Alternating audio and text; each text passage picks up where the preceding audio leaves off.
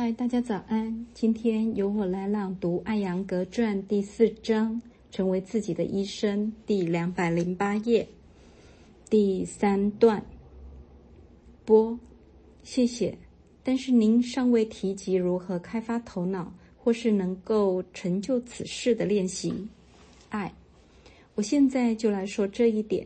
在瑜伽中，我们称其为质感，也就是约束感官。我们应该了解让心痛苦的缘由。圣哲帕坦加利分析了 Viadi、Stiana、Shanshaya、Pramada、Arasya、Aviradi、Brandidashana、Alada Bumi。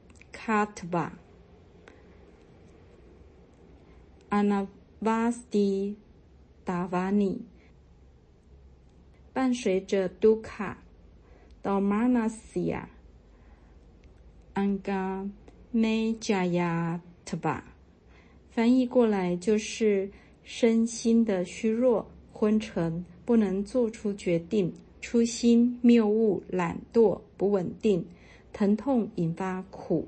疾病和缺乏信心，甚至呼吸本身都是使人分心的因素。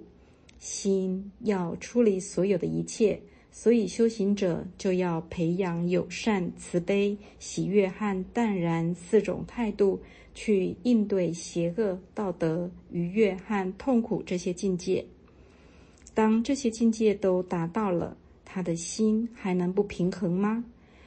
如果没有伤口，你能觉知到你的耳尖或鼻尖吗？所以心真的清净了，还会留下什么？真我？难道不是吗？釜底抽薪之后，火焰何在？于是欲望火不在了，心就获得了光明和知识。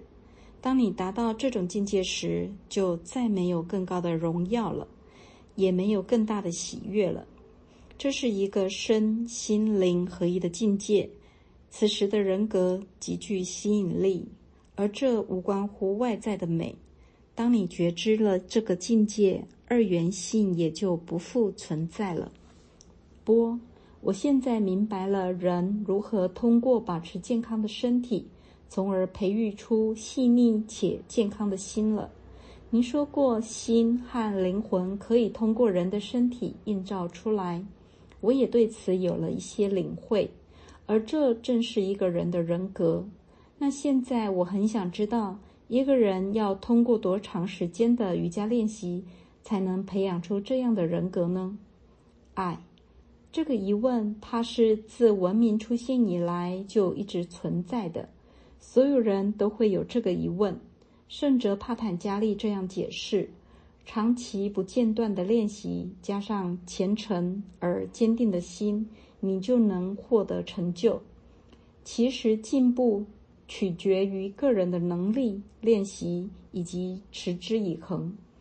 有些人可以很快就获得成就，有些人则因为心智不够成熟，所以进步就会慢一些。但是如果有了正确的态度和充满热忱的练习，进步势必加快。有一点是肯定的，没有白下的功夫。无论你收获了什么，都将是实实在在的收获。波，是否有可能在没有老师的前提下进行这些练习？爱，虽可能，却不可取。有一些特别的练习，在没有指导的情况下是不能完成的。如果没有完全的认知，就去做。则可能会伤及身心。孩子们也可以自己从书本中学习，但我们还不是要把他们送去学校？为什么？因为这样他们能够循着正确的方法。同样的道理也适用于其他领域。我来讲讲这样会如何伤害整个身体系统。先来看看呼吸练习。呼吸是一个控制头脑的间接方法。如果呼吸有节有律，心就是安稳的；如果一个人脾气失控，他的呼吸也会急促。当他处于愉悦的状态中，呼吸自然良好而深长。我举这个例子，就是为了说明二者如何密切关联。经典如此记录：当您试图驯化一头狮子、一头大象或一只老虎时，要非常缓慢的进行，要先去驯化其呼吸。典籍中又说，如果呼吸练习完成的精准正确，则疾病尽除；如若不然，则是在承邀疾病光临。仅靠阅读练习，可能会让练习超出自己的能力范围，于是危险不期而至。所以，有个老师的指导，岂不更好些？波。瑜伽是一种特殊种类的练习。对于老师而言，有没有可能一次教授多名学生？爱，我以为可以。我觉得老师是有可能教授大课堂的。其实我在不同的大学和学校里教授学生时，就是面对多人的。波，每日或每周应该花多少时间去练习，才能获得这门知识呢？当一个人练到纯熟了，是否还要继续练习呢？